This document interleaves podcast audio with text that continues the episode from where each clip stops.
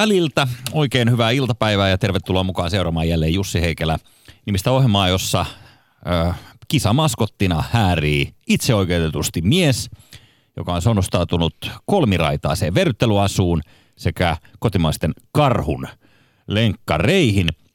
Ja tällä vitsillä hän heittää itsensä sisään.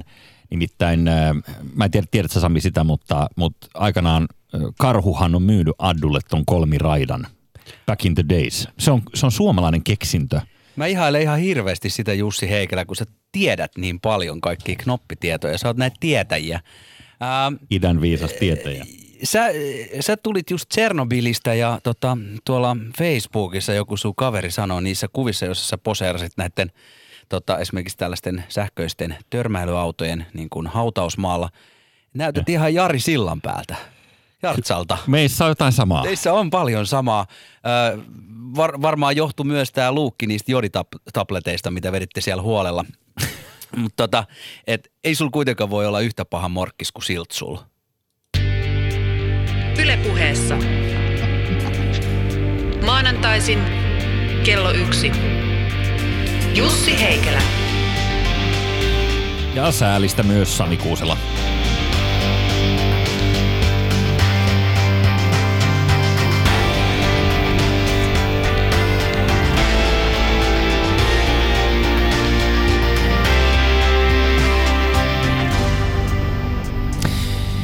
Niin, hyvät naiset ja herrat, se on totta, että olin siis Tchernobylissä viikon loppuna ja mulla oli pienenä oikeastaan kolme tällaista haavetta. Yksi niistä oli ajaa kumiveneellä Bermuda-kolmioon, toinen oli se, että ajan autolla happosateisiin ja kolmas oli vierailla Chernossa. Ja nyt yksi ämpärilistani kokemuksista on raksitettu. Oletko Tästä... ajanut kumiveneellä karvakolmio ikinä? Sinä ja sun ystävä Jussi Jokelainen, jotka olette vastuussa siitä, että meillä on sellainen tyhmä kaljakellunta niminen tapahtuma. Hienolla. Ootte. Älä levitä te, tollasta Te olette keksinyt, huomio, huomio Vantaan poliisi. Ottakaa yhteys Sami Kuuselaan, kun haluatte lähettää laskun kaljakellunasta ensi kerralla. Niin, niin tuota, niin mä en, ole, mä en ole niitä veneilijöitä, sanotaan näin. Siihen mä olin tulossa. Sä, sä ajelet karvakolmiota päin ihan omilla kumiveneilläsi. Jos ei nyt mennä enempää Näin. enää tähän, tähän varoituskolmioon, vaan enää päästetään aihe yli. kolmioissa. E, mutta e, radioaktiivinen kolmio on luvassa tässä lähetyksessä myöhemmin. Tarkoituksemme on tehdä aktiivista radiota ja olla radioaktiivisia. Joo, se, on tuota, se on aika näppärää ja, ja aiheesta lisää tuonnempana. Siis koko Chernobyl kokemus suodattamattomana tässä lähetyksessä. Mä kysyn sulta Jussi Heikelä yhden jutun, että eikö susta tunnu vähän niin kuin sä olisit jossain sellaisessa musaradiossa töissä, kun sä soitat tunnari täällä taustalla? Vähän sellainen Good fiilis tässä on. Joo, joo, joo, vähän sellainen fiilis on. Mutta hei, toinen juttu on, on se, että rikkaan ei ole helppo selittää köyhälle, miten kuuluu elää ja ajatella rahasta. Mutta entä sitten, kun kaunis ihminen opettaa rumemmille ulkonäköpaineista ja, ja suhtautumisesta luukkiin. Tätä aihetta poraamme myöhemmin tässä, tässä lähetyksessä. Ja sitten totta kai vastaamme kansan nostalgia nälkään fiilistelemällä gladiaattoreita ja, ja muita uh, oldies but goldies asioita. Menemme kumiveneellä porat kädessä kaunottaria kohti. Ai se, se olikin niin joo. Mä en arvannut tota.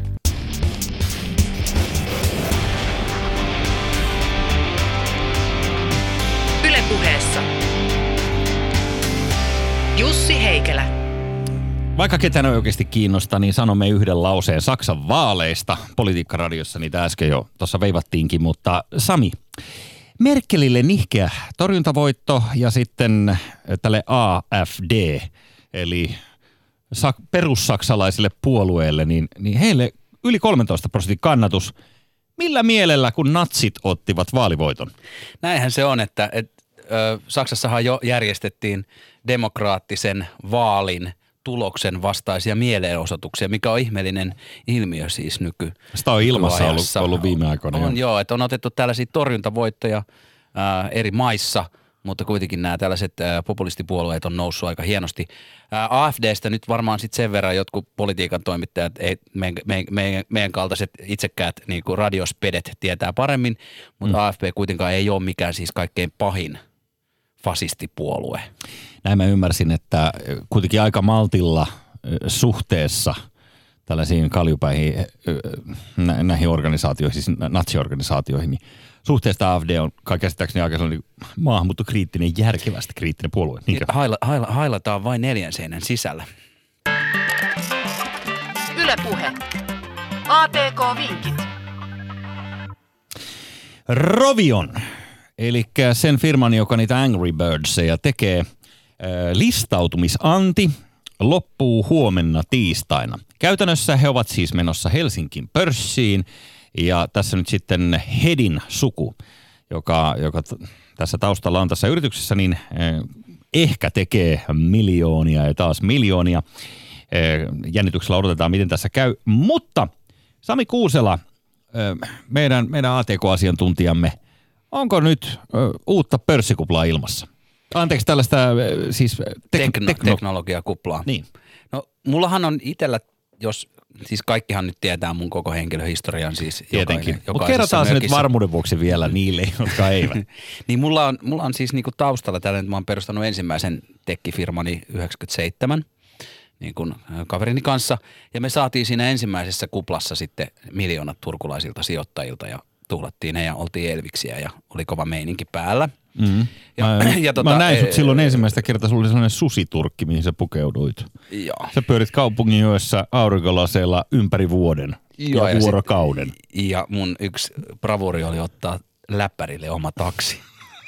Anteeksi se, koska siis se, että, että, että ei voi niinku kaikkea arvokasta laittaa samaan autoon. Ai niin, tämä, joku, tämä niin kuin, joku valtiojohto siirtyy lentokoneella paikasta toiseen, Joo. niin ei laiteta kaikkia kenraaleja samaan ja, niin, niin, ja, niin, ja niin, ministerit vähän eri, eri Joo, kyydeillä. Se, Joo, mm. eli sun läppäri oli niin arvokas, että se ansaitsi oman taksikyydin. Joo, ja se kaikki se, se nerokkuus siellä sisällä, kaikki ne liikeideat. Äh, homma, homma, homma meni niin sitten, että, että kun se ikään kuin kupla puhkesi, niin sitten – sitten tota noin, niin ei tullut enää niin täysin huudeltua sitä, että olen uusi mediamiljonääri. Ymmärrän. Ja, ja, mutta, mutta mulla on kuitenkin siis niinku tätä vähän perspektiiviä tähän mm. ja samanlaisia, tota, samanlaisia merkkejä on kyllä ilmassa. Jos mä saan nopeasti kerrata tätä teknologiaa kuplaa, eli, eli dotcom-kupla for dummies, niin käytännössä siis 90-luvun lopussa hommat alkoi kiihtymään sillä viisiin, kaikkien informaatioteknologiayhtiöiden osalta ympäri maailmaa, että, että niiden arvot rupes paisumaan siellä pörssissä ihan naurettavuuksiin. Esimerkkinä tämä, äh, oliko suomalainen IO-Box-niminen Joo. firma, IO-Box, joka käytännössä heillä oli pari tuotetta. Toinen niistä oli ilmaiset sähköpostitunnukset ja toiset oli, toinen oli sitten jotain tällaisia aikalaisten Nokia-kännyköiden soittoääniä jotka maksoivat ehkä viisi markkaa niin kappale. sitä, mitä kaikki muutkin teki. Juuri näin. Eli ei, ei mitään ihmeellistä. Silti se oli miljardeissa markoissa tai, tai siellä oli yhdeksän numeroa siinä. Muistaakseni, jos se nyt, joku voi korjata varmaan Twitterissä, mm-hmm. ää, ää, laittaa vaikka tota Deep Sami tai mikä sun twi- Twitterinikki on? Mun Twitterin... Se Heikelä Jussi. Joo. Heikelä Jussi. Kaikille niille, Heikelä Jussi. Kaikki, kaikille niille, jotka ihmettelee, mitä ihmettä se deep tarkoittaa sinne Samin nimessä, se tarkoittaa juuri sitä. Syvällistä, deep syvällinen Samia. ihminen. Niin, Ni, syvälle jotain. Niin, niin, niin tota, korjatkaa, mutta muistaakseni se IOBoxin, kun se myytiin Espanjaan, niin sen myyntihinta oli 1,4 miljardia. Ja Joo. se oli tällainen ensimmäinen suuri, niin. Niin, suuri exitti Suomessa. Joo. Oliko Telefonika vai mikä, mikä helkkari se oli? Joku puhelinyhtiö se oli. Ja, ja siis siihen aikaan äh, kuitenkin siinä mä haluan kyseenalaistaa koko kuplan. Silloin oltiin todella ylpeitä, mm. oltiin aivan hölmöiltiin. Kaikki tietää nämä tota, tietyt, tietyt sekoilufirmat, jotka hankki kivitaloa tota, Helsingin keskustasta ja, ja mm. sitten kävi mitä kävi ja niin kuin lupaukset oli isoja. mm. Mutta tota, silloin kuitenkin internet oli nuori ja kukaan ei tiennyt, mitä pitäisi tehdä. Ja silloin me luotiin äh, nämä kaikki tällaiset, jo, joista sitten myöhemmin tuli oikeasti tosi merkittävää liiketoimintaa. Silloin kehitettiin niin kuin esimerkiksi verkkokauppa. Mm-hmm. Silloin kehitettiin äh, internetpelit. Silloin, kehitettiin, silloin kaikki oli uutta ja tuoretta ja kukaan ei pystynyt äh, oikein niin kuin tietää, että mikä niistä toimii. Ja silloin se ikään kuin se niin kuin arvailu ei ollut mitään muuta vaihtoehtoa kuin arvailu. Mutta nyt – nyt kun me eletään tällaisessa vähän kypsemmässä internet-teknologian maailmassa, jossa asioita pystyy mittaamaan, niin. jossa, jossa niin kun firmojen arvot on nyt noussut vielä isommiksi, sijoitetut summat on ihan valtavia, me puhutaan helposti, miljoonat on muuttunut miljardeiksi, Kyllä. Siis, ja, ja näitä tällaisia niin kuin miljardiyhtiöitä on valtavasti maailmalla, niin koko hommasta on tullut vähän tylsempää. Joo. Hommasta on tullut, hommasta on tullut sellaista, että jengi puristaa sitä, sitä digimailaa niin huolella, että – että, tota noin, niin että, että, että, se tietty rock and roll ja hauskuus on kyllä kadonnut. Joo, no, mutta siis se hauskuus, mihin se viittaa teidän vuosituhannen vaihteen ö, ikään kuin loputon lauantai-ilta, mikä silloin oli päällä, niin – niin se oli sairasta, koska esimerkkinä tämä, ehkä kuuluisin esimerkki suomalaisesta tekkikuplasta on tämä Riot E, josta on dokumenttikin tehty. Niin äh, Jani Halmesta kerran muisteli, että sairainta oli se silloin äh, Riot Eissa, että heillä oli siis Respassa, yrityksen Respassa oli vesiputous, jossa vesi meni ylöspäin. Et se oli heidän se bravuri juttu, että kun joku tuli firmaan sisään, niin näytettiin, että että painovoima kudotaan tässä meidän hienossa vesiputouksessa. Se on ihanaa. Toi, toi kertoo siitä, että voidaan tehdä mitä vaan. Niin. Nykyään, niin. nykyään sijoittajat tuijottaa joka sekunti sitä sun äh, metriikkasovellusta, jossa koko ajan näkyy äh, founderit eli perustajat koko ajan paniikissa yrittää suorittaa enemmän ja enemmän. Ja se näkyy sellaisena tiettynä totisuutena ja ei mm. enää rakenneta sellaisia vallankumouksellisia konsepteja, koska kuvitellaan, että internetmaailma on valmis, vaikka se on mm. todella lyhyt Kyllä. Okei. Okay. No, mutta nyt äh, tämä Riot, ei Riot E, vaan Ra- Rovio. Saanko toinen... kertoa vielä yhden esimerkin tästä, että tilanne on vähän muuttunut? Siis no, ihan käytännön esimerkki. No, anna tulla. Mä olin perjantaina, on tällainen Futurise, eli Futurize, Joo. joka on tällainen niin kuin nykyaikainen äh, parin 300 hengen, olisiko nyt nykyään 300 henkeä tällaista devaajia, jotka tekee koodifirma. Niin koodifirma, joka tekee sitten kaikille firmoille erilaisia sovelluksia, mobiilisovelluksia ja muita ja nettisovelluksia. Ja ne oli vuokrannut, tämä on ehkä kuplan merkki, olivat vuokranneet Finlandia-talon.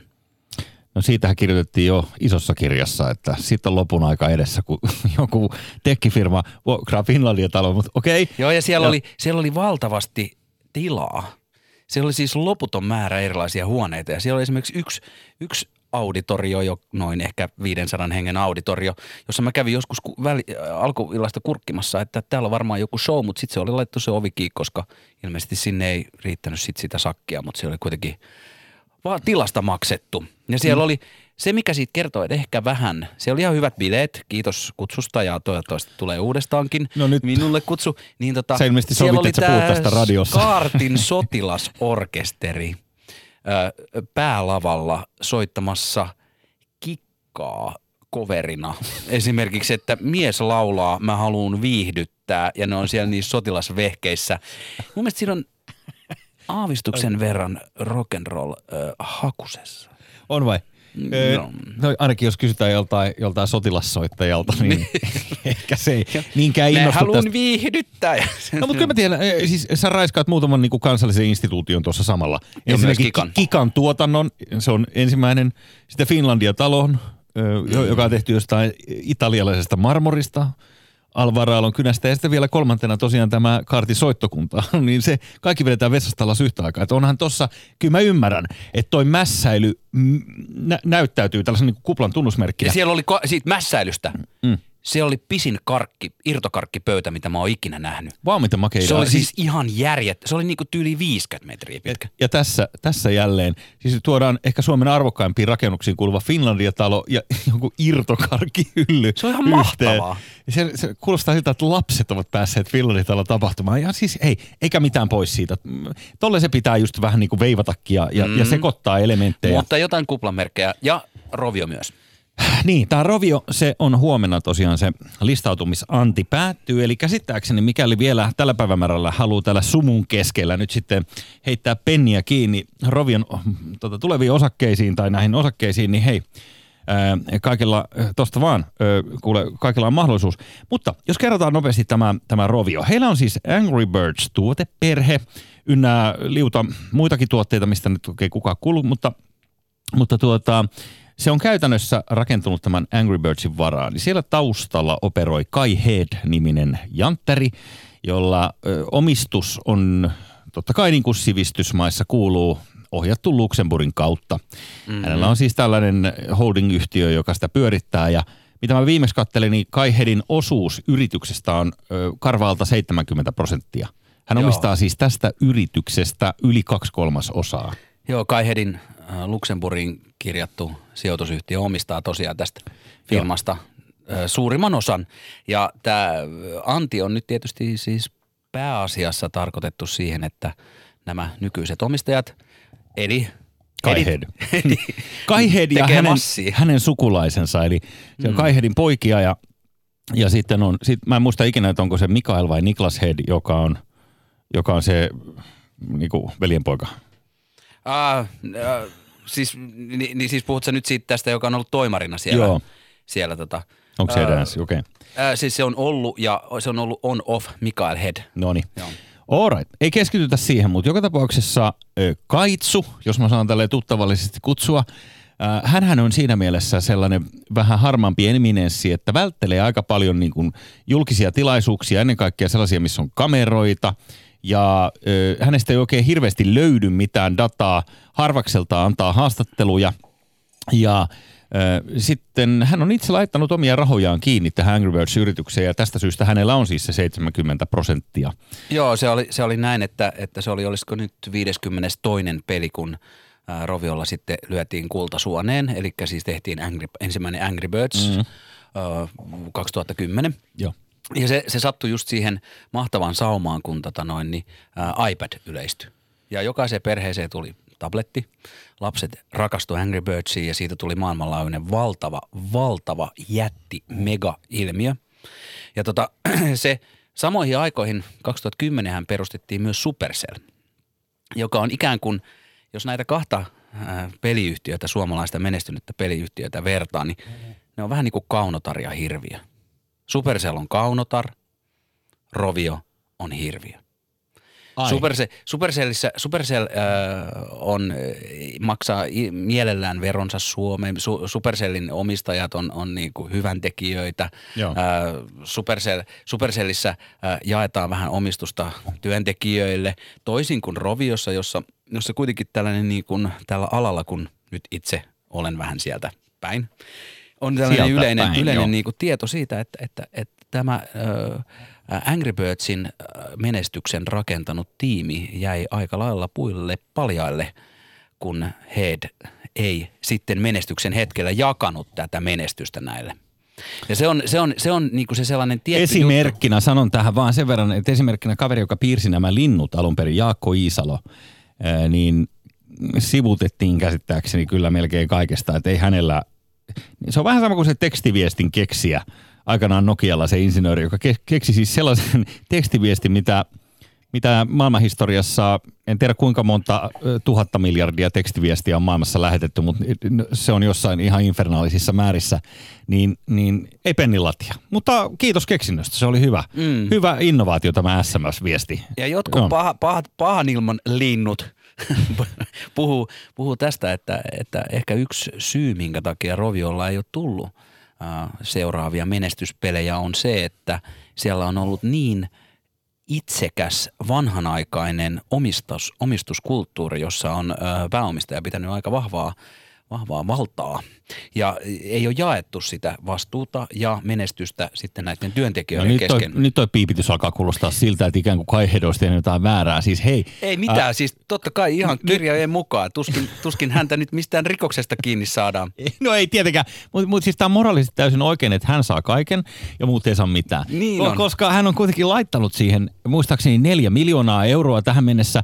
Ja mulla oli tota, Mulla oli kaveri duunissa pelituottajana siellä ennen äh, Angry Birdsia ja sanoin, että se oli aivan sairasta se, että joka aamu ovi kävi ja Kai Head tuli sisään jonkun uuden idean kanssa. Et se, se oli aina niin kuin, Kuulostaa ihan meitsiltä. joo, joo että se tuli joka kerta aina ovesta sisään ja oli sille pelitiimille, että hei jätkät, nyt kaikki uusiksi, etusivu uusiksi, nyt tehdäänkin tällainen.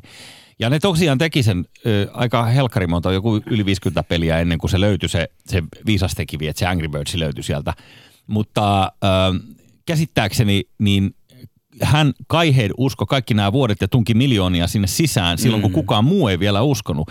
Niin se on mm. nyt helppo sen jälkeen, kun se menestys on taattu, niin totta kai sulla on kaikki suut siellä, että minä kans, minä kans, minä kans. Mitä, missä ne oli silloin, kun piti laittaa rahaa sisään? Ni, niin, niin, no siis, eh, siis sehän on vaan ehkä sit silleen niin kuin lyhytnäköistä bisnestä, kun toisaalta taas Supercell, joka on, joka on pitänyt jengin pienenä – mm. pitänyt ihmiset ö, tyytyväisinä. Supercell on siis tämä yhtiö, jossa Ilkka Paananen ja Mikko Kodisoja ja kumppanit operoivat, jotka on tehneet näitä, näitä reaaliaikaisia strategiapelejä, kuten Clash of Clans. Ja Heyday. Joo, ja Heyday ja, ja, ja pari muuta. Ja sitten tuota, ö, ovat ö, kiistatta – siis menestyneet. Voi Herra Jumala, he ovat menestyneet. Mm, ja ovat tehneet hyvän tekeväisyyttä ja kaikkea muuta. Mm. Siis siellä on sellainen niin pyhimyksen aura, kun taas tässä Roviossa, joka menesty, Joo. ei saanut uusia pelejä aikaiseksi, kasvo 800 hengen möhkäleeksi, jossa sisäinen valtataistelu rapautti yhtiöitä sisältäpäin. Joo. Tämä on ikään kuin se suomalaisen peliteollisuuden tarina. Tämä Rovion – tarina ja miten, se, miten siihen liittyy Head, Headin klaani, niin se on vielä vähän kirjoittamatta. No, ja se on vähän tabu. Nyt mä tiedän, että mäkin saan nyt varmaan tästä jotain paskaa niskaani. Ai miksi? No siis koska mä oon vähän Ines Kenessä ja nyt mä tässä silleen, että mitä nyt Westerbakan Peterikin mulle sit sanoo, kun me seuraava kerran nähdään. Miten se laittaa varmaan sulle joku punaisen hupparin päälle, kenties, mutta niin, ei, ei, mitä väliä tuolla? Me nähdään huomenna tai huomisen jälkeen, kun tämä anti päättyy, että menikö se nyt sitten niin päin persettä, kun sä tässä vähän vihjailit, että ikään kuin tässä olisi joku hyvä ja paha. Mä itse kannatan ehdottomasti sellaista, sellaista mallia, missä, missä luksemburilainen yhtiö vie kaiken, e, koska koska ei, mi, miksi tarvitsisi jakaa jollekin muille? Koska ei kukaan muu ollut siinä vaiheessa, kun apua tarvittiin laittamassa kättä taskuun. Mutta okei, mun täytyy sanoa, että mä salaa kyllä vähän fanitan kanssa tätä Supercellia, mistä mainitsit. Uh, heillähän on siellä Mä aika... sanoa ihan homorakastunut oikeasti Paanase ja Kodisoja. he, he on vähän sellaista, se, se heidän ajatus siitä johtamisesta on todella erikoinen, koska käsitin, että siellä on esimerkiksi tällainen e, tyyli, että kun jossain pelissä – kun sitä kehitellään, niin tulee joku tiukka tilanne ja halutaan kysyä, että no pitäisikö tässä nyt tehdä siitä vaihtoehto 1, 2 tai 3, niin firman sisäisesti äänestetään siitä niin, että jokaisella on yksi ääni. Ja se tarkoittaa sitä, että et, et, et multimiljonääri Paanasella on yksi ääni ja, ja kaikilla on yksi ääni myös sillä uudella pojalla, joka just on palkattu siihen respaan, se, se harjoittelija Jannu, niin sillä on yksi ääni. Ja sen äänivalta on täsmälleen sama sen pelikehityksessä kuin, kuin tosiaan tämän, niin kuin tämän toimarin. Niin siinä on jotain todella hienoa siinä, siinä touhussa. Ja sitten Ilkka itse sanoo, että että ei, ei, ei tämä enää kuulu hänelle, että tämä pelitiimi ja tämä kaikki mm. jengi, joka tekee, se on niiden omaisuutta, että ei tämä on mun peli. Ja siellä on aina muutama hengen porkoita, jotka rakentaa jonkun pelin ja sitten katsotaan, miten se menee. Paananen mm. kertoi joskus, että, että se oli ollut lentokoneessa, kun sen lasten lempipeli, joka oli ollut jo aika pitkällä, oli päätetty hylätä ja lopettaa sen kehittäminen. Se ei ollut edes saanut kuulla siitä, että, että tämä niinku, tämä peli niinku tuota, on tosi niinku jotain kauheata, mutta se vaatii sen, että siellä on se pieni, erittäin eliittijengistä koostuva tiimi. Et mm. siellä on, Supercell ei ole kasvanut, toisin kuin monet, niin se ei ole kasvanut oikeastaan kuin muutamalla kymmenen hengellä viimeisten vuosien aikana, vaikka se on ollut miljardien arvoinen. Supercell mm. on ensimmäinen eurooppalainen yhtiö, joka on yli 10, tällainen startup-yhtiö, joka on yli 10 miljardin arvoinen, eli tällainen deka, dekakorn, sanotaan näin. Niin se ei ole unicorn, vaan dekakorn, niin. eli kymmenen yksisarvista yhdessä. Voi kuinka paljon ja. voinkaan rakastaa sitä Ilkkaa ja Kodisojaa. Okei, mutta loppulausena tähän keskusteluun. Mikäli Ö, olet sitä mieltä, että on väärin, että yksi, yksi ö, kaitsu ei se, ottaa... Ei kenenkään rikastuminen ole väärin. ei tietenkään. Mutta ö, tänään kättä taskuun ja, ja kaupoille ja, ja sieltä nippu näitä, näitä osakkeita, joita tarjotaan Roviolta. Ja, ja tota, sitten mukaan tähän menestysjunaan, jossa Kai Hed sinua jo odottaa. Ei, ei juna, vaan sukkula. Ylepuhe. VVV eli vihervasemmistovartti. Vihervasemmistovartissa tänään kannatamme ydinvoimaa. Tämä kaikki johtuu tietysti Tchernobylista.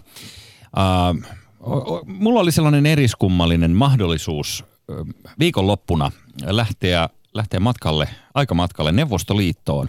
ja käydä Tchernobylissa ihan oikeasti vähän katsomassa, että mitä siellä tapahtuu. Ja muutut Jari Sillanpääksi siellä. Säteilystä päätelin kyllä. Joo, mutta muita oireita ei ole. Muut oireet eivät täsmää. Mutta oli kyllä, se oli tällainen puolisotilaallinen joukko, jolla olimme liikenteessä – jota johti... Siinä oli varmaan kaikki julkiksi. Ei se ole julkiksia niinkään, mutta siellä oli tuota... No Ketä oli? Leppilampi. Leppi, Leppilampi oli purjehdusasu päällä siellä.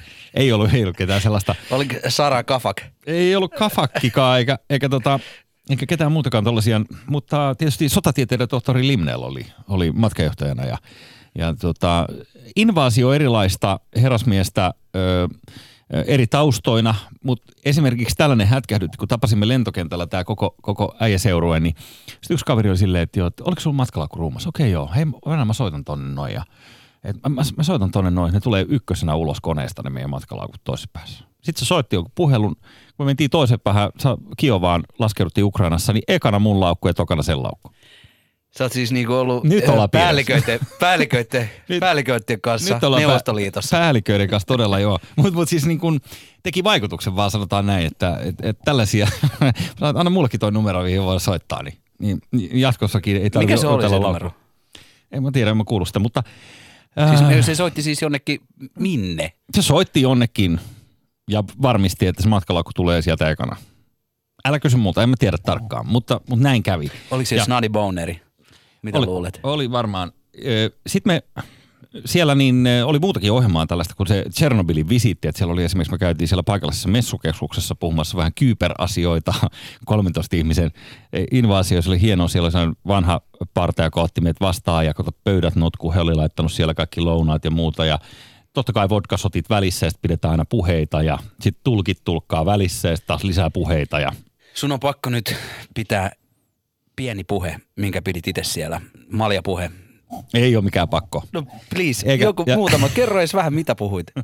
Siis no, ky- kyberasioista, siis niinku En mä puhunut kyberistä yhtään mitään. En, en, en, en, mitä mä siitä osaa sanoa. En, en, en,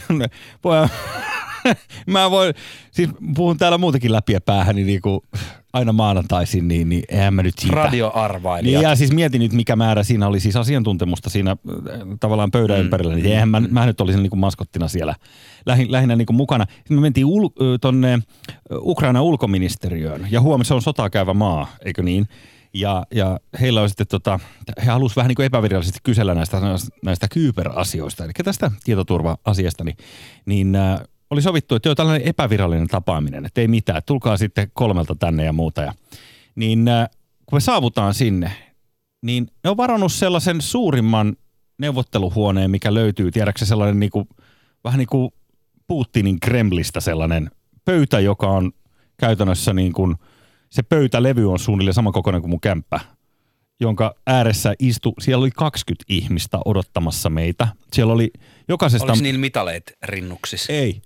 Siellä oli eri ministeriöiden edustajia, keskuspankin edustajia, osastopäälliköitä, kaiken maailman niin kuin, ja turvallisuusalaa ihmisiä ja heidän tulkkejaan.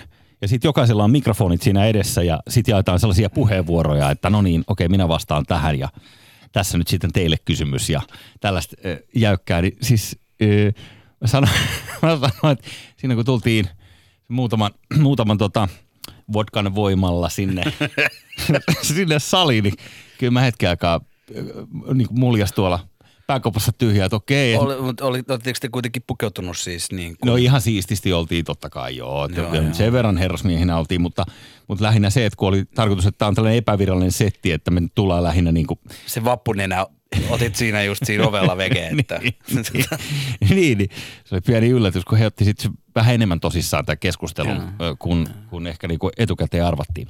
Mutta sitten tosiaan tuossa lauantaina toisessa päivänä niin Chernobyl. Sehän on, sehän on tosi makea kokemus. Ja mä sanoisin, että se on sen takia niin hieno niin kuin itselleni, että se ei ole samalla lailla kuin joku Auschwitzin meno – tiedätkö, niin kuin, että jos Auschwitziin, niin että se on niin kuin pelkkää järkytystä, se totta kai mm. se koko homma, mm. vaan tuolla kun, okei, okay, siellä on tapahtunut niin kuin ydinvoimalaonnettomuus, mutta sitten kuitenkin siihen tarinaan liittyy se, että ne, ne kaikki paikat on jäänyt autioiksi sen takia, että ihmiset evakuoitiin sieltä. Ja sitten ne on jäänyt sille sijoille ne tavarat ja, ja se kaikki, kun se oli lähdettäessä. niin se on upea. Mi- miten, siis mua on aina kiinnostanut, että jos, jos menisi sinne, Niin. niin kun säteilyähän ei voi tuntea. Mm. Mutta niinku, et, oliko sulla sellainen olo, että sä niinku, vähän niinku oisit tuntenut sitä? No kyllä, Siis niinku, I- ihan esimerkkinä. Siis eikö siitä tullut joku sellainen ihmeellinen luulo? No kun äh, ihan esimerkkinä jostain, äh, siellähän se on niin Oliko teillä hylättyjä mittarit, mittarit Oli? Geiger-mittari oli mukana ja sitten alkaa jossain vaiheessa piippaa kuumottavasti, että nyt on niinku liikaa öö, säteilyä. Mutta sitten esimerkiksi me katsottiin siinä Geiger-mittarilla, niin siinä välittömästi sen reaktorin nelosen vieressä, missä siis posahti, niin se on pikkasen korkeampi se säteilyarvo kuin tuollainen eurooppalainen keskiarvo. Eikä siihen nyt välttämättä asumaan kannata jäädä, mutta ei se nyt mikään sillä ihmeellinen asia. Mutta kyllä mä huomasin sen itse, kun sitten kömpi niihin taloihin sisään johonkin, niihin kerrostaloihin ja, ja se on niinku, tihku, vettä saattaa tippua jostain katosta ja mäkin sain tuohon niinku tyyliin feisille vähän, tiedätkö, jotain niin kyllä sä mi- mietit, että, tota, että mitäköhän tuossa oli tuossa vedessä. Niin, että mitäköhän radioaktiivisesti siinä mahtoi juuri Olitteko te siis niinku yksityiskodeissa, joissa oli kaikki kamat vielä jäljessä, jäljellä? Ei me menty siis mihinkään niin ylös tai muuta, lähinnä niin kuin alakerroksi. En, jos sä menet tuollaiseen hylättyyn taloon ineen, Hmm. niin, niin ja olihan siellä nyt paikkoja pistetty paskaksi ja olihan siellä niin kuin ihmiset käynyt sen jälkeen, ei se siitä ollut kiinni. Mutta niin, niin ihan mielet, siellä on tietty huvipuisto, joka on jäänyt sille tasolle maailmanpyörät ja, ja törmäilyautot, niin kuin mainitsit tuossa. Ja sitten siellä on uimahalli, missä me käytiin, joka on ää, se on aika karu paikka, kun ei ole, ei tota, laseja enää ikkunoissa eikä mitään. Miten, m- miten sun, sit, sit kun sä olit siellä, mm-hmm. ja se tuollaisessa varmaan niin tuntuu helposti aika arkiselta sit se kuitenkin se juttu, Joo. niin tota, muuttuuko sun suhtautuminen ydinvoimaan?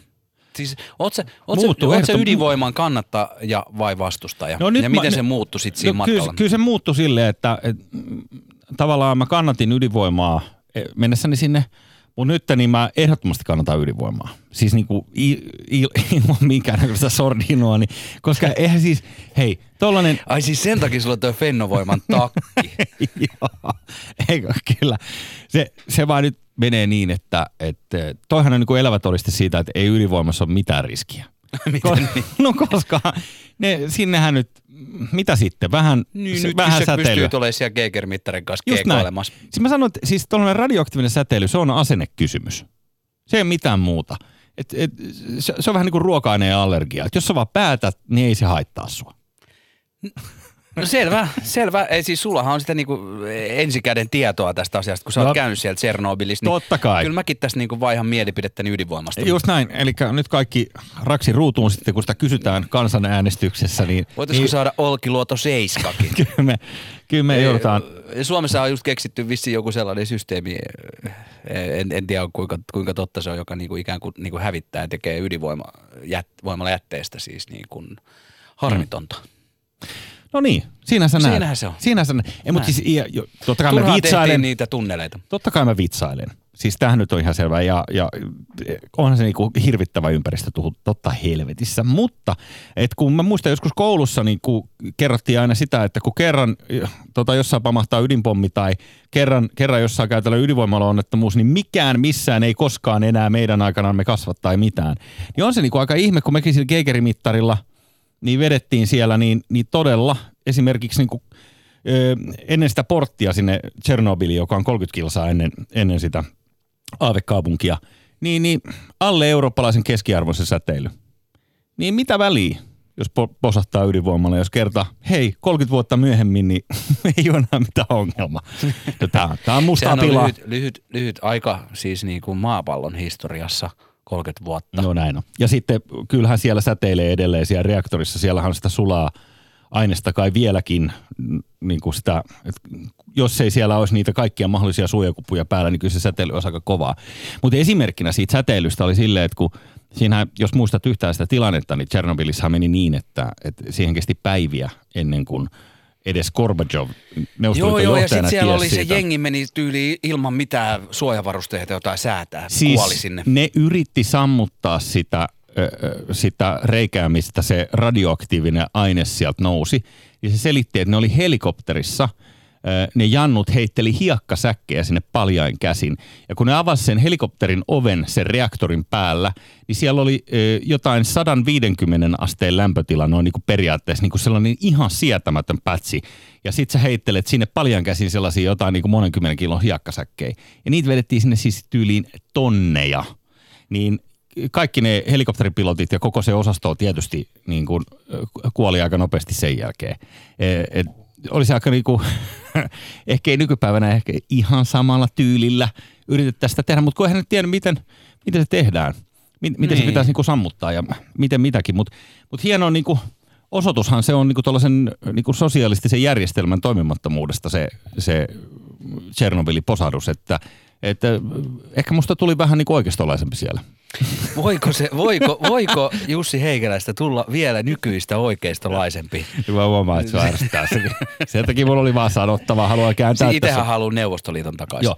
Niin, ja neuvosto tästä, tästä ihanoinnista muuten tulee mieleen se, kun mä ihmettelin sitä, siellä on todella tarkat turvatoimet. Kun sinne mennään, niin siellä on monta tällaista tarkastuspistettä, missä se asia käydään läpi. Ja se Jannu, joka sitä meidän, meidän tota, pakettiautoa ajoi, niin oli sillä lailla, että hei, et, nyt kaikki juomat piiloon. Ja meillähän oli vähän tiestä kuivaa valkoviiniä eli vodkaa mukana. Niin mehän survottiin ne sitten, se Jannu suostui kuitenkin salakuljettaa ne meille tota, tietyssä lukollisessa rasiassa sinne sitten autossa. Ja tota, se meni aina sitten juttelemaan, siellä oli sotilaita ja se meni sinne jotain leimaa, jotain papereita ja muuta. Ja mä ihmettelin, että mikä täällä niinku, mikä tässä on ideana, että, että se, täällähän on jo räjähtänyt. Et mitä te nyt enää niinku täällä valvotte? Et, et niin. Ihan sama. Niin käves vaan mielessä, että onko tässä kuitenkin se idea se, että et se vanha systeemi on jouduttu jättämään ihan vaan sen takia, että koska joka kerta kun joku tulee sisään, niin siinä on aina mahdollisuus, että ennen kuin leimataan joku paperi, niin sieltä livahtaa muutama seteli tohon suuntaan ja sitten joku laittaa leima. Eikö niin? Niin, että olisiko siellä ollut tollainen vai? Niin, mä, mä uskon, että se on siis niin kuin, se on ainakin osa syy se, koska joka paikassa siellä on korruptiota, totta kai. Et, hmm. Ö, siis ihmisten keskitulo Siellä on hyvä kuitenkin tuollaisena niin hyvinvoivana, oikeistolaisena, rikkaana ihmisenä niin olla. Sen takia Itäblokki on ihana asia. Niin. kun, siis, kun siellä esimerkiksi tota, ihmisten keskipalkka on noin 300 euroa kuukaudessa. Sitten mä ihmettelen, miten ihmeessä 300 euroa kuukaudessa, miten voi tulla toimeen sellaisella. Niin sitten selitettiin vaan, että juu, mutta sillä ei mitään tekemistä se oikein tulotason kanssa. Se, on, se virallinen tulotaso on toi, mutta sitten kaikilla koko ajan käteiset viuhuu joka suuntaan, niin sulla on niinku todennäköisesti muutaman kerran se 300 euroa niinku oikea tulo okay. kuukaudessa. Mm. Mutta niin, että et, onko, se, onko vaan kysymys siitä, että ne on tehnyt sellaisen häkkyrän, missä, missä sulla on niitä tarkastuspisteitä ja sitten jokainen, kun tulee sinne, niin joutuu käydä aina hakemaan leiman paperia ja siitä sitten niin kuin sujahtaa aina, aina sisään. Niin kysyin tätä siltä meidän oppaalta, niin hän sanoi, että joo, että, että syy miksi ne on jo noin tarkastuspisteet, niin on se, että täällä on vielä tota ydinpolttoainetta niin paljon jälleen, että sitä pitää vartioida. Selvä. Okei. Okay. Uskotaan. No niin, uskotaan. joo, ja siis eikä mä, kukaan mä oon sitä kyseenalaistamaan, mm. mutta, mutta hei, yksi asia vielä ennen kuin jatkamme, niin, niin tämä Chernobyl, yritän laittaa siitä kuvia tuonne omaan sosi, sosiaaliseen mediaan tässä, tässä myöhemmin lisää, mutta, mutta sitten me käytiin siinä Chernobylin vieressä oli tällainen tutka-asema, muutama kymmenen kilometriä siitä, siitä voimalasta. Se on tutka-asema, joka on siis 100 metriä korkea ja 500 metriä leveä. Siis sä voit oh. kuvitella, mikä kokonainen se on. Semmoinen niinku radioantenni siis on, onko se niinku sellainen, vähän niin kuin katsoo tällaisia teleskooppi, tällainen niinku, ei ole lautanen. Kupol, ei ole lautanen. Ei, vaan enemmän sellainen niin kuin verkko metallihäkkyröitä, jotka on kasattu seinäksi. Joo. Ja todella, todella vaikuttavan näköinen. Ja kuuleman mukaan aikanaan, niin, niin se oli niin tehokas, että se näkee asioita 3000 kilometrin päähän. Ja jos ne laittoi sen päälle – ja se käymään niin, että joku hanhiparvi lensi siitä, niin ne tuli saman tien kaikki savuavana tonttiin. Ihan oikeasti. Siis sellainen niin kuin maailmanlopufehje. Niin todella, todella ää, vaikuttava näköinen niin kuin, tällainen niin kuin radioteleskoop. Kyllä siinä Neuvostoliitossa oli jotain hienoa, kun ne rakensi sitä mahtavaa brutalistista teknologiaa ja noita kaikkia juttuja. Joo, samaa mieltä, että siinä ehdottomasti oli kyllä kyllä aikaansa, mutta mulle kerrottiin myös, että meillä Suomessa on kuulemma isompi radioteleskooppi kuin tämä. Mutta se on, se on, se on, se on jo pilotettu jonkun rakennuksen sisään. Okay. Näin kertoivat. No. En tiedä sitä. Hmm.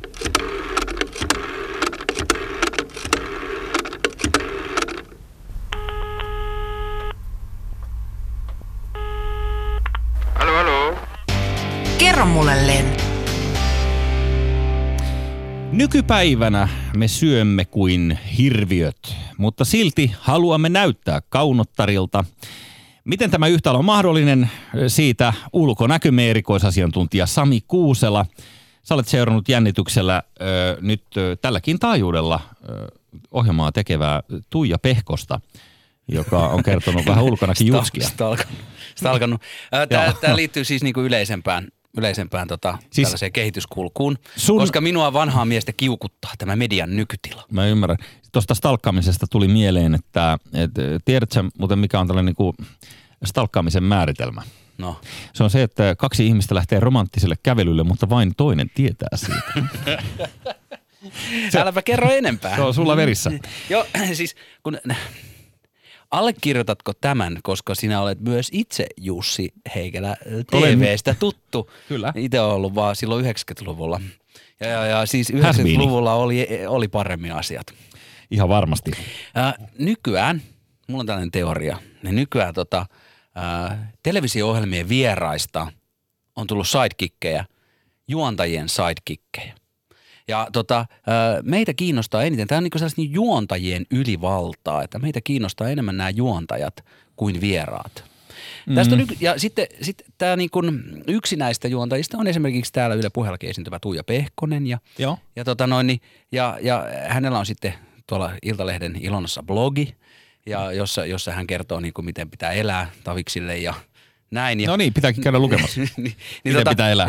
niin, ja, ja sit, eh, pisti vaan silmään tällainen niin kuin asia, että, että on, ö, otsikko on helpompaa hyväksyä vartalonsa kuin muuttaa sitä. Ja kiitos Tuija, että johdat meitä esimerkillä ja hyväksyt täydellisen vartalosi. Et jos, jos, jos ajattelee, että, että, tota no, niin, että, että tällainen niin kuin meikäläisen kaltainen perunapää, jolla on neljän metrin selkä ja kolmen sentin jalat kuulee, no. tota, niin saamme siitä lotan lohtua. Se on kiva kuulla, että, että Tuijakin hyväksyy sitten. Mutta mä en tiedä, hyväksyykö hän sun vartalon. Ei, Mutta ei, oma, ei, omansa. Hän on niinku käynyt tämän läpi. Niinku jokainen kaunis ihminen kertoo, siis missit ja muut kertoo Joo, joo. Mutta mut kun tämä on siis just se ongelma, että et mitä sitten jos kuka, kuka me ollaan sanomaan, että mitä ulkonäköpaineita nyt Tuijalla on tai kelea on. Että sehän on kaikki vähän niin kuin sitten omassa päässä. Joo ja toi mut, sama. No se, mutta hei, miksei sit suututa siitä, että jos mä esimerkiksi sanon niin kuin köyhille, että mm. kyllä mä todellakin, mä, mulla on ollut ihan hirveät massipaineet, että kerran meinas rahat loppu. No se johtuu siitä, että kukaan ei ota sua tosissaan, toisin, kuin, toisin kuin muut, mutta mä ymmärrän, että sun blogia luetaan lähinnä niin naureskelun mielessä, mutta Tuijan blogi, se on täyttä asiaa, mutta mut kun tämä on ongelma, tämähän on, tätä sanotaan nykyään tällaisella jollain splainauskäsitteellä, esimerkiksi rich plaining. Muun muassa esimerkiksi Mikael Jungner tai vaikka Heikki Salmela, tämä Hesburger-mies – niin he ovat molemmat tulleet ulos sellaisella ajatuksella, että hei, että köyhien ei kannattaisi nyt ihan hirveästi tota, ajatella tota rahaa. Että kun mitä enemmän sä ajattelet rahaa, niin sitä enemmän sillä on merkitystä. Ja jos ei sulla ole rahaa, niin sittenhän sillä on niin kuin liian iso merkitys sun elämässä. Että sun ei kannattaisi ajatella rahaa. Ja kaikki alkoi, kun Holkeri sanoi, että köyhät syökää silakkaa. Joo, se oli hieno sitaatti sekin. Ö, ö, mutta, mutta siis, jos ajattelet, että, että onhan se vähän ongelmallista, että jos ajatellaan, että sulla on maino, tuollaisen viestintätoimiston johtaja, joka ansaitsee, en ole tarkistanut, mutta luulisin, että joku 150-200 000 euroa vuodessa ansiotuloja no, hatusta, mm. niin, niin sitten sä menet sanoo jengille, että hei, mitä te itkette? Että miksi te puhutte rahasta kaikki, kun mulla on jo sitä? Niin. Että onko teillä joku ongelma?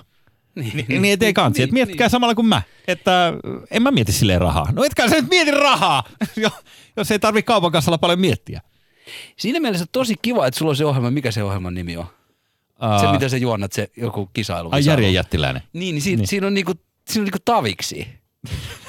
että kerrankin pääsee tavikset nykyään ääneen. Että nykyään nuo telkkariohjelmat on pelkästään sitä, että siellä kiertää samat Janne Katajat joko juontajina tai vieraana ja, ja tota, niin ne niin kuin esiintyy Mut Jannehan ja on tukee ero. sitä juontaja, juontajan, juontajan egomissiota. Mm. Muistatko, kun, muistatko, kun Muistatko kun vielä, kun säkin oot ollut kuitenkin toimittaja joskus 90-luvulla, etkö ollutkin? Ai jaa. Vai olit okay. Olit no, sä? Mikä määrittele toimittaja? Niin, no olit se joku niin. juontaja tai toimittaja tai joku tällainen. Siis sä olit, sä olit siellä Jyrkissä. No mä ja, hyppään se, nyt se oli jo se originaalinen. Niin, mä... niin silloin jännitti, kun piti kysyä jotain vaikka haastateltavaksi, eikä ikinä tiennyt, että mitä se sanoo. Tuli rokkari, poliitikko, tuli joku taiteilija, joku muu. Mm. Niin niiden niin kuin monta kertaa haastateltavan pääpointti oli ikään kuin olla arvaamaton ja vähän ha- jopa halveksua sitä mediaa.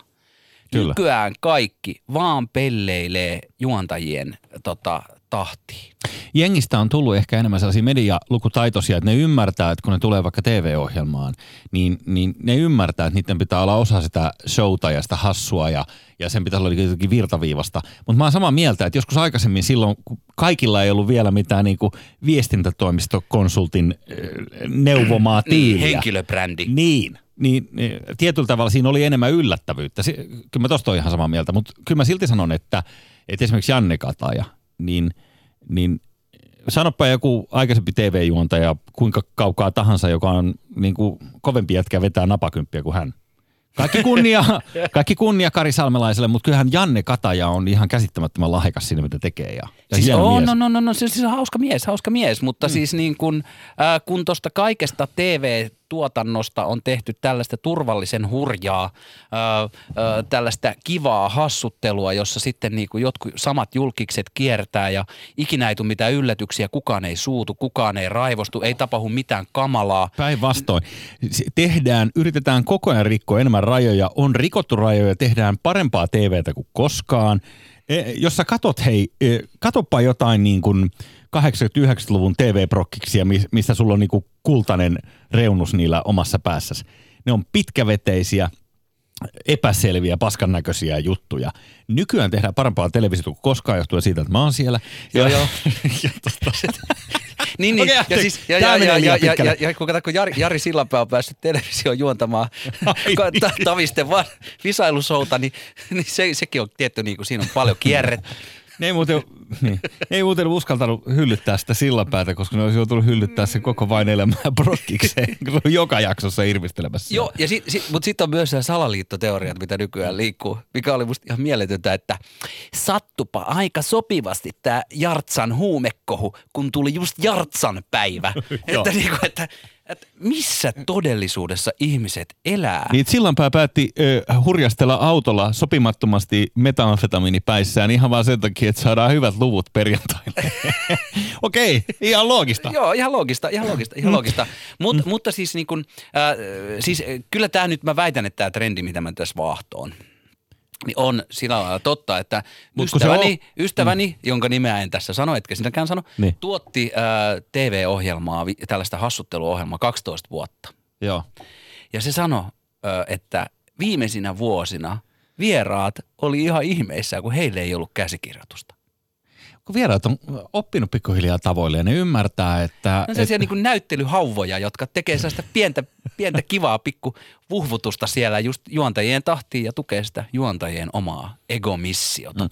Mä ymmärrän, mitä sä sanot, Sami, mutta mä sanoisin silti, että tehdään parempaa TVtä kuin koskaan, mutta kun ongelma tulee siinä, että et kun ne raja-aidat on kerran kaadettu ja on kerran tehty niin kuin helkkari hyvän näköistä ja muuta, niin sun on pakko pyrkii koko ajan niin kuin kovempia, kovempia, kovempia juttuihin. Esimerkkinä siis, jos muistat, kun aikanaan, koska jos ajatellaan, että tässä TV-ssä on jonkunnäköinen ö, alennustila, niin kuin se yrität väittää, niin tämä ohjelma täällä radiossa tällä hetkellä. Tämä vasta kertookin, että radiossa on alemmustila, koska, koska me ei ole edes niin. Mutta mut jos sä muistat aikanaan siis niin äh, hehkutettu äh, Henkka ja aamutiimi Kissa Fämmältä, tota, Henkka Hyppösen, heillä oli se ryhmäseksi juttu, joka se puhutti monta päivää. Se oli Lööpissä. Siellä oli joku pariskunta, joka otti kolmannen pyörän apustudioon ja sitten ne ähisi siellä apustudion lattialla kolmeen Pekkaan. Harrastivat siis ryhmäseksiä niin, että ne mikit oli päällä. Ja tämä herätti sellaisen niin ällistyksen. Siis sä voit tehdä tuon nykypäivänä missä tahansa radioasemalla, niin ketään ei kiinnosta. No Ko- en ko- mä nyt tiedä. No siis oikeasti no, se on kokeillaanko Jussi? Hei, otetaan toi tuottaja Janne Nieminen tuolta mukaan. Janne, Janne tänne näin ja housut alas. Mennään ähisee tähän näin. Ja hei, mutta mut niinku, et, et, kyllähän tämä kertoo radion ali... Sit Janne, oh, huh, huh. Se tuli. Janne herranen aika. Jannella oli varmaan- Jannehan on aivan valmiina tossa. Hänellä on kylpytakki valmiiksi päällä. Tämä on ihan mautu. Mutta mut mehän ollaan siis, niinku sinä ja minä ollaan siis niinku radion alennustila. Me on ikään kuin verrattuna Tuija Pehkosen ja Viivi Pumpasen, jotka tekee näitä rankkoja töitä. Niin, Me, me, me jauhetaan, jankutetaan kaksi rumaa miestä radiossa prime timina. Joo. No, Ei täällä radiolka hyvin mene. ei, mutta, ei todella mutta, mutta mä väitän, että siis television alennustila juttu, jo, ö, se on johtanut siihen myös, tai sitten se on isompi tällainen murros, disruptio, että ei nuoria kiinnosta enää television katselu. Se on teen näistä paskaa, se televisio nykyään. Eikä ole.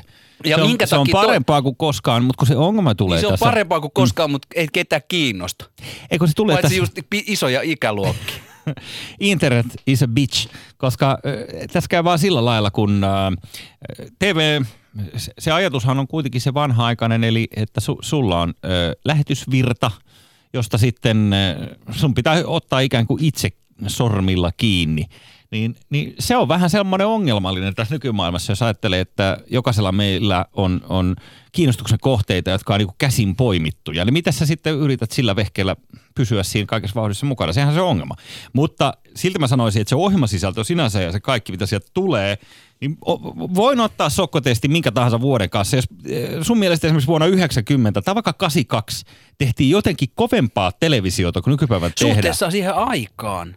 Suhteessa siihen aikaan. Okei, no silloin ei ollut internettiä kilpailemassa. Mietin mm. myös sitä, että kun nyt niinku, o, tota, kun myös poliitikot on esiintymiskoulutettu, ne osaa just silleen hassusti heittää jossain perkele possessa Joo. jonkun hassun läpän ja ne menee sinne pöljäilemään tai jonnekin Veitola, Embuske, Salmela show. Ja Joo. se, se tota, minkä takia esimerkiksi Jussi halla Niin. On tosi kiinnostava TV:ssä, koska se suhtautuu halveksuvasti mediaan. Sen takia myös populistit toimii. Sen takia, sen takia populistit tuntuu aidoilta. Joo, kun ne ei ole siinä mukana siinä leikissä. Paljon- Henkilöbrändäys, Joo, ihan hyvä pointti. esiintymiskoulutus, Joo, joo, joo. kiellettävä joo. ja juontajien ylivalta lopetettava. Mä oon samaa mieltä, että äh, siis Paitsi meidän ohjelmasta. Meidän pitäisi olla siis, meidän pitäisi olla sellaisia joukoturkkia enemmän keskuudessamme, jotka on niin hulluja, että sä et koskaan tiedä, mitä ne aikoo sanoa. Että et jos, et uskaltaako niitä ikään kuin ottaa mm. tähän ohjelmaan vieraaksi, niin sellaisethan olisi mielenkiintoisia hahmoja. Koska kyllä mun täytyy sanoa, että, että se on tietty laskelmointi ja sellainen niin kuin hehe-läppä, mihin viittasit äsken itse, mikä on, joka, joka asia pursua sitä. Se on ihan mikä tahansa tapahtuma, missä tahansa ostarilla, jossa esitellään jotain uusia paistinpannuja. Missä sä käyt Niin, missä mä käyn juontamassa. mistä mä saan tulon. Niin, Turvallisen niin, hurja Jussi. Niin, niin ne on täynnä sitä. Niin Niin. Sen takia turvallisen hurja Jussi on kutsuttu sinne. Ja siitä sellaisena tiettynä kuvana on Pirkka-Pekka Petelius Possessa. Ei no. enää ole, mutta kun mm. Pirkka-Pekka Petelius aidosti outo, aidosti uh, uraa uurtava, jännittävä ihminen niin. Niin. menee yhtäkkiä etsimään nuoruutta tota, menemällä jonnekin tyyliin suihkuun joku tota, Dudsonin kanssa. niin. ei se nyt silleen, ei se nyt silleen niinku, ei se mikään juhlahetki ole. No mun mielestä oli kyllä aika hyvä ja kyllä mun täytyy sanoa, että kyllä, kyllä niin kuin PPP osoitti siinä mielessä, että, että vanhassa tekijässäni vuosikymmentäkin jälkeen, niin, niin pitoa löytyy ja karismaa löytyy. Ei siinä mitään. Mun mielestä niin kuin PPP on kuitenkin kaikki nämä vuodet olleet. Siis PPPstä mä voin sanoa, että, että siitä pystyy kyllä Mä ottamaan... ihailen niin sitä kuin, ihan full. Joo, joo. Veli puolikuut, niin, niin nappaa viivalle, niin on, on, se, on se kova kamaa. Mutta tuossa, minkä takia sit nykynuoriso ei löydä ja nykynuoriso ei löydä sitä ja muuta, mutta tuo niinku, pitäisi tuo internet räjäyttää. Ei se muuten mitään ongelmaa. Niin, täällä on muuten ö, yleisö, ö, yleisössä on, tota, niinku, yleisö on kommentoinut täällä meidän huutolaatikossa, vai miksi tätä sanotaan täällä? Joo, anna tulla. Täällä, että tie, tehän tiedätte, että ohjelmiin pääsee vain lainausmerkeissä luotettavat. Joo, Siis mehän ollaan osa salaliittoa. kyllä ollaan. Mutta kyllä siinä on sillä ehkä pointtikin, jos sen verran saan sanoa, muun muassa tämä, tämä tota, Raimo Summanen. Niin sehän on hyvä esimerkki sellaisesta, niin kuin arvaamattomasta kaverista, sekä hyvässä että pahassa. Ja, ja viime aikoina on ollut juttua vähän tästä nuristakin puolesta, mutta taas. Mut, mut on siinä sellainen tietty, tietty juttu, että jos sä otat niin kuin, tavallaan vaarallisena tunnetun tai sellaisen niin kuin vaarallisen imagon sisältävän kaverin johonkin ja sitoutat sen, että okei, että jos nyt ajatellaan vaikka tässä, että ensi viikosta lähtien, niin mä vedän summasen kanssa tätä ohjelmaa täällä. Niin kyllä meidän pieni ongelma on sen jälkeen, kun, kun okei, me voidaan tehdä yksi jakso Jari, tästä. Ha- Jari Halonen. Niin, niin. Se vielä jaksaa. Jari Halonen on hieno jätkä sekin. Niin jo, mutta se on todella kyllä arvaamaton. Mutta mut hän on turkkalaisia. Mm. Ja si, siinä se mm. just on, että et, et, et löytyy niinku teatterimieheltä näköjään – näköjään pitoo tuolla lailla hienosti. Mutta et, Jari Peltonen muuten sanoo ensiksi täällä 13.32 täällä huutolaatikossa mahtava keskusteluohjelma, mutta 13.56 eli nyt onpas huono radio-ohjelma.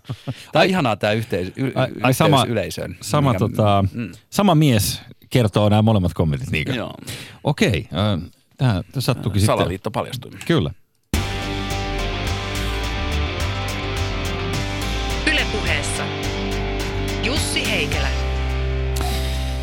Otetaan sitten vielä tähän vähän näitä tulevia viikon uutisia maanantai kun on. Tällä viikolla Ylen tutkivan journalismin työryhmä tekee läpimurron ja saa selville, että salibändikausi on alkanut jo kaksi viikkoa sitten. Herranen aika. Kaikessa hiljaisuudessaan yrittivät pelata sarjan läpi ilman, että kansa saa tietää, kertoo työryhmän jäsen myöhemmin kiitospuheessaan Bonnerin suurta journalistipalkintoa voittaessaan. Sininen tulevaisuus kannattajakortit katoavat mystisesti torstaina, mutta onneksi toinen niistä löytyy Alatikkurilan Shelliltä. Puolue ajautuu kaaukseen sinisten ministerien syytellessä toisiaan siitä, ketkä kolme jättivät kannatuskortit allekirjoittamatta – ja Angry Birdsista, mutta ei mistään muusta tunnettu Rovio saa listautumisantiinsa uutta pontta, kun yhtiö ilmoittaa julkaisevansa Angry Birds kuukautissuojan. Wow! Se Siinä on ne. kyllä mahtava. Siinä ne. Sami, hei. Öö, niin. Minkälainen fiilis sulle jäi tästä Tästä meillä on vielä tässä noin 22 sekuntia tuhlattavana. Vähän pelottaa, että menikö överiksi. Vähän pelottaa, että saat sä enää Futurizing bileisiin kutsuja. niin. Tai niin. tuleeko kaiheet linjoja pitkiä niin, teurastaa niin, sut. Niin, niin, kaikki tollanen. Ylipäätänsä on yrittänyt välttää sellaista niin kuin omaan pesään kusemista. Joo, no miksi sä sit oot tässä En ole kyllä ikinä onnistunut siinä välttelemisessä. Okei. Okay. Hei, hyvää viikkoa kaikille. Nähdään taas maanantaina. Moi moi. Kuullaan, moi. Ylepuheessa Jussi Heikelä.